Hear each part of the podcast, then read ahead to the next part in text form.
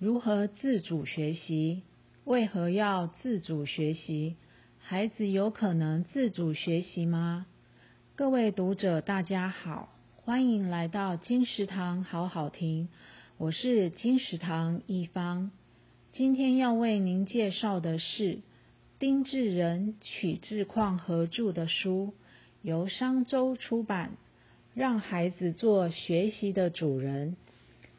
作者根据他们多年的学术研究和在自主学习教学现场带领孩子发展的实践经验，向教师与家长提出如何让孩子进入自主学习状态，进而成为终身学习者的许多宝贵建议，并从大环境的角度说明实验教育。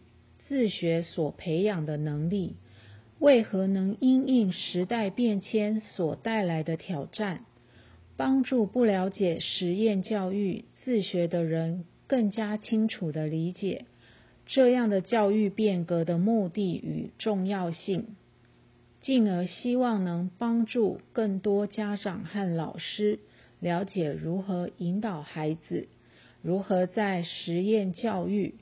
自学的过程中，让学生能真正有效的学习。